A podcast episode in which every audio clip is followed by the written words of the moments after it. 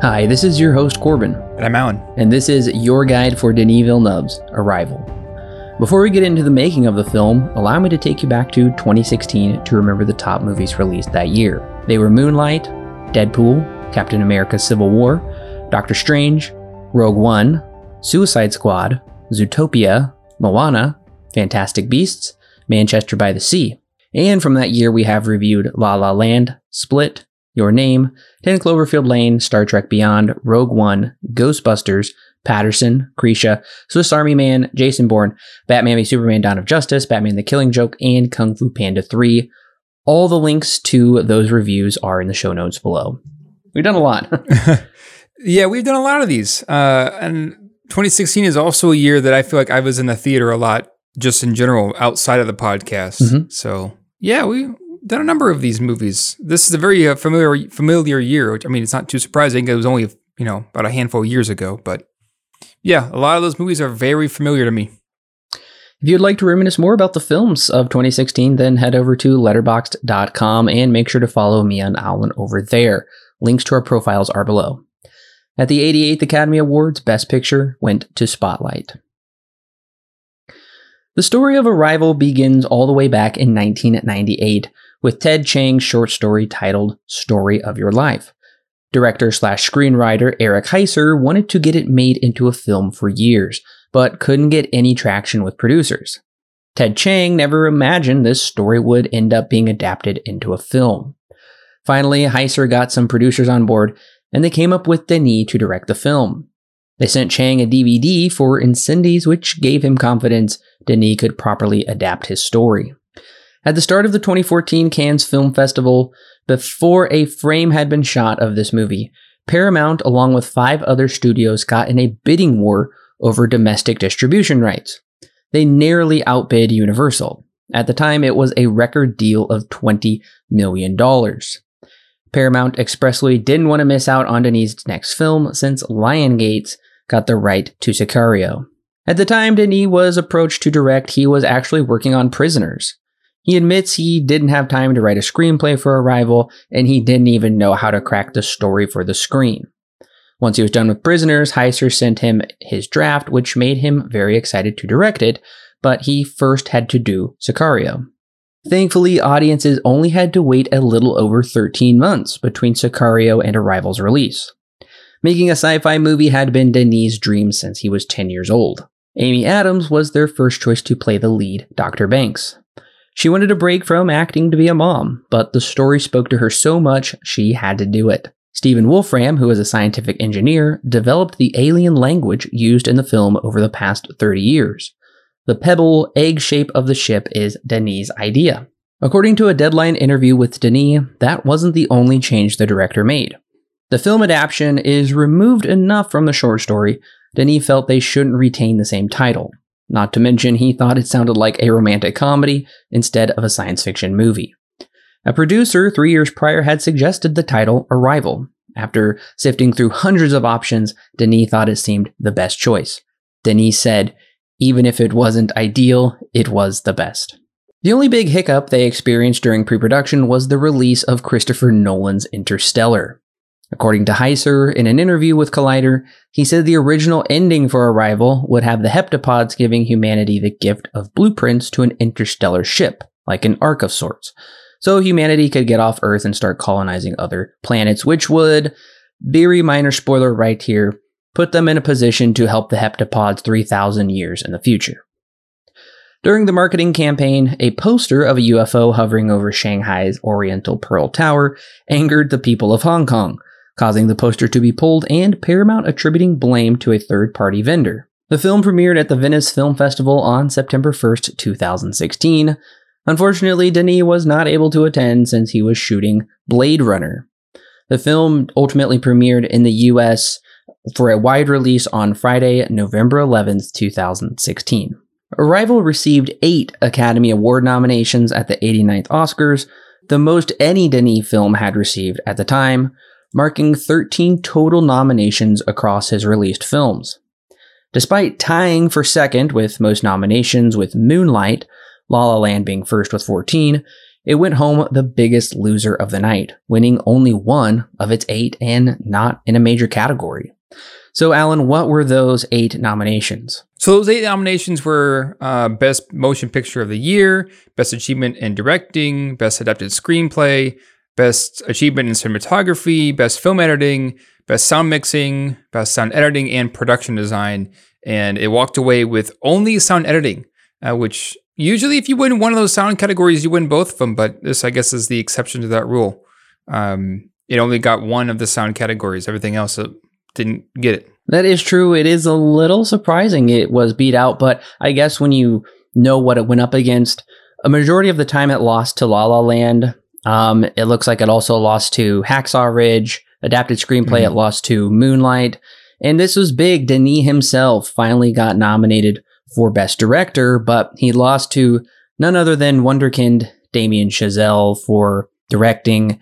And yeah, this movie got nominated for Best Picture, and it's a science fiction movie too. And I, I'm struggling to remember any science fiction movie that's won Best Picture. Now, I'm sure somebody will pull up something that I'm totally forgetting about, but you, you know, right. usually it's dramas, and Moonlight is a drama, and Moonlight won that year. But nevertheless, a very big deal for it to be nominated for this many Oscars. Unfortunately, it lost pretty much all of them. Right. Yeah, this is they're just looking at the best picture nominations for this year.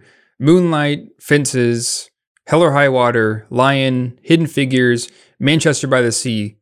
Those are all dramas. Right. Uh, La La Land and Hacksaw Ridge, I guess, is probably a drama, but La La Land is has dramatic elements to it, but is it's a musical. You know, a musical yeah. at heart. So, yeah, you're right. For what it went up against, it kind of stands out because it's you know a science fiction film, not really a drama necessarily. There is a couple other firsts with this one as well. I already mentioned um, he did this in conjunction with Paramount. That marks his first time working with a big name older Hollywood studio. Um, I guess you could say he did kind of work with Warner Brothers on Prisoners. Eh, that wasn't as quite the same collaboration that he did with um, Paramount Pictures here. Also, this is the mm-hmm. first time um, he has ever made a PG 13 film.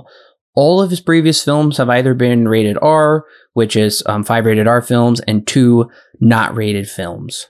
Now, as for scores go, depending on who you ask, this is considered his best film.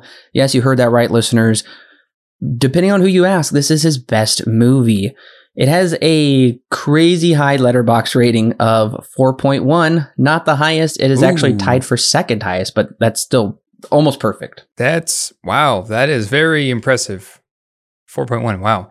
What's the IMDb and Metascore? I bet those are pretty high then as, as well. They are. The IMDb score is a 7.9, very close to an 8. Man and a Metascore of 81, which makes this wow. looks like it's tied for second highest Metascore, whereas Sicario at an 82 was the highest. Wow, that is really high.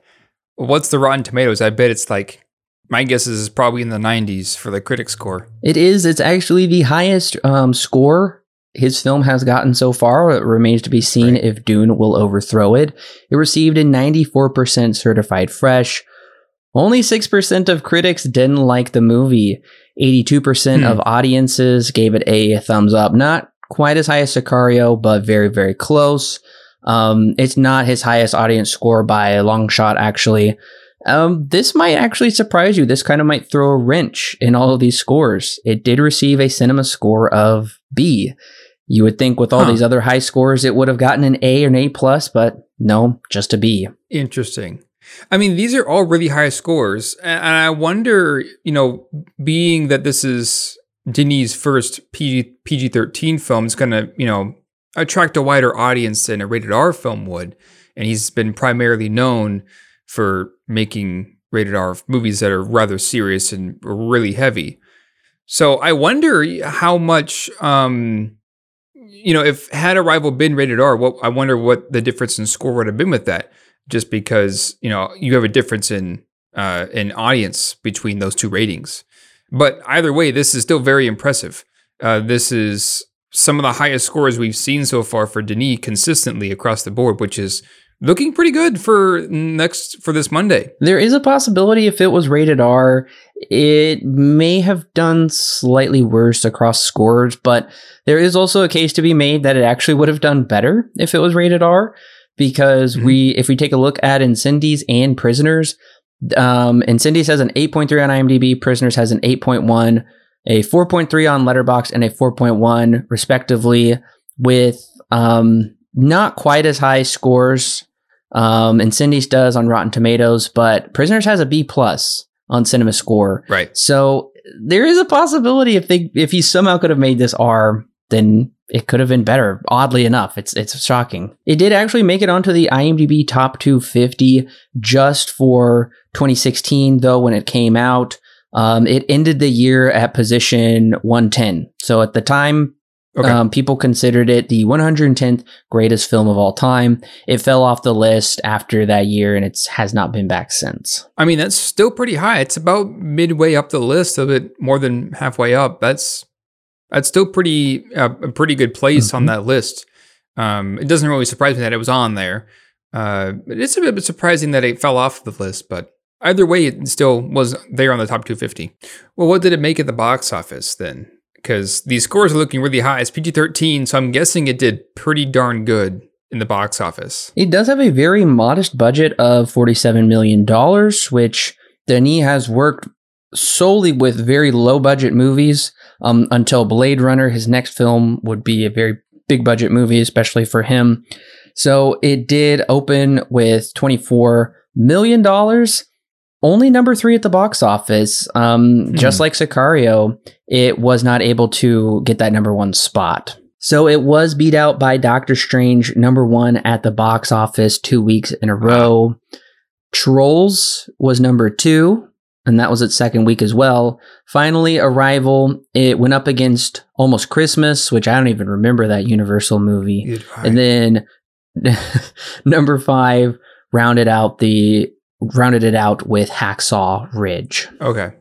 Yeah, going up against Doctor Strange, uh, you know, an established company like Marvel and Disney versus Paramount's new IP, Arrival from a you know a director that is has really good scores, but has done movies that you know not everyone's probably going to see.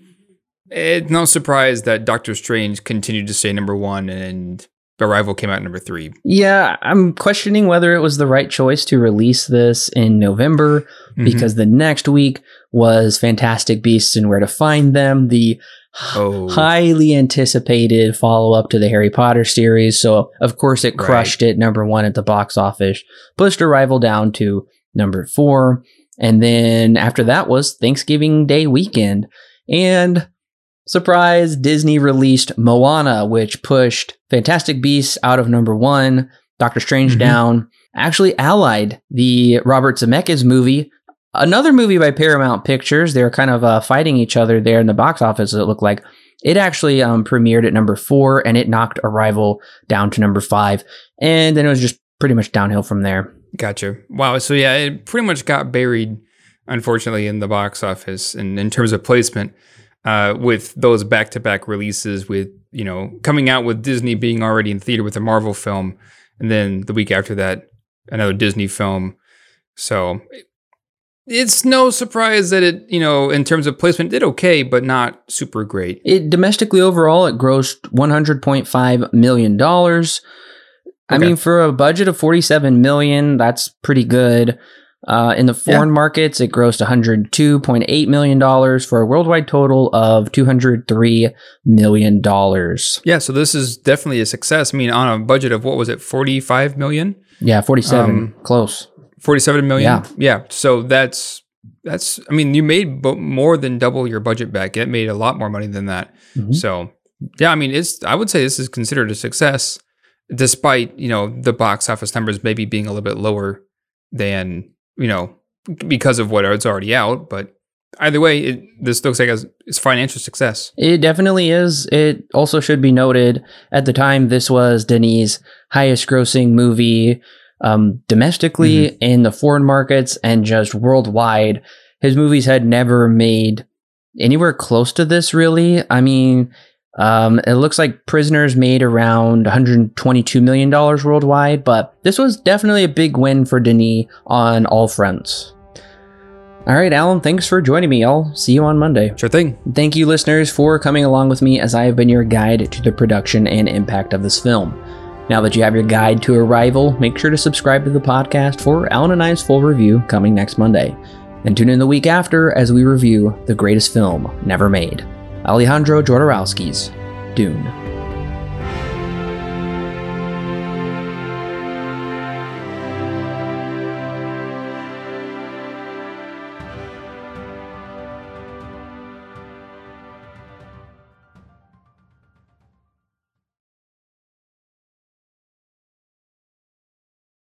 The Silver Screen Guide podcast is edited and produced by Alan and Corbin. Intro and outro music is created by Thomas Rankin. The thoughts and opinions herein expressed are those of the individual and do not necessarily represent those held by Silver Screen Guide. Silver Screen Guide is not affiliated with any company or individual involved with the creation of this movie or TV show. No portion of the podcast may be used without express written permission from Silver Screen Guide.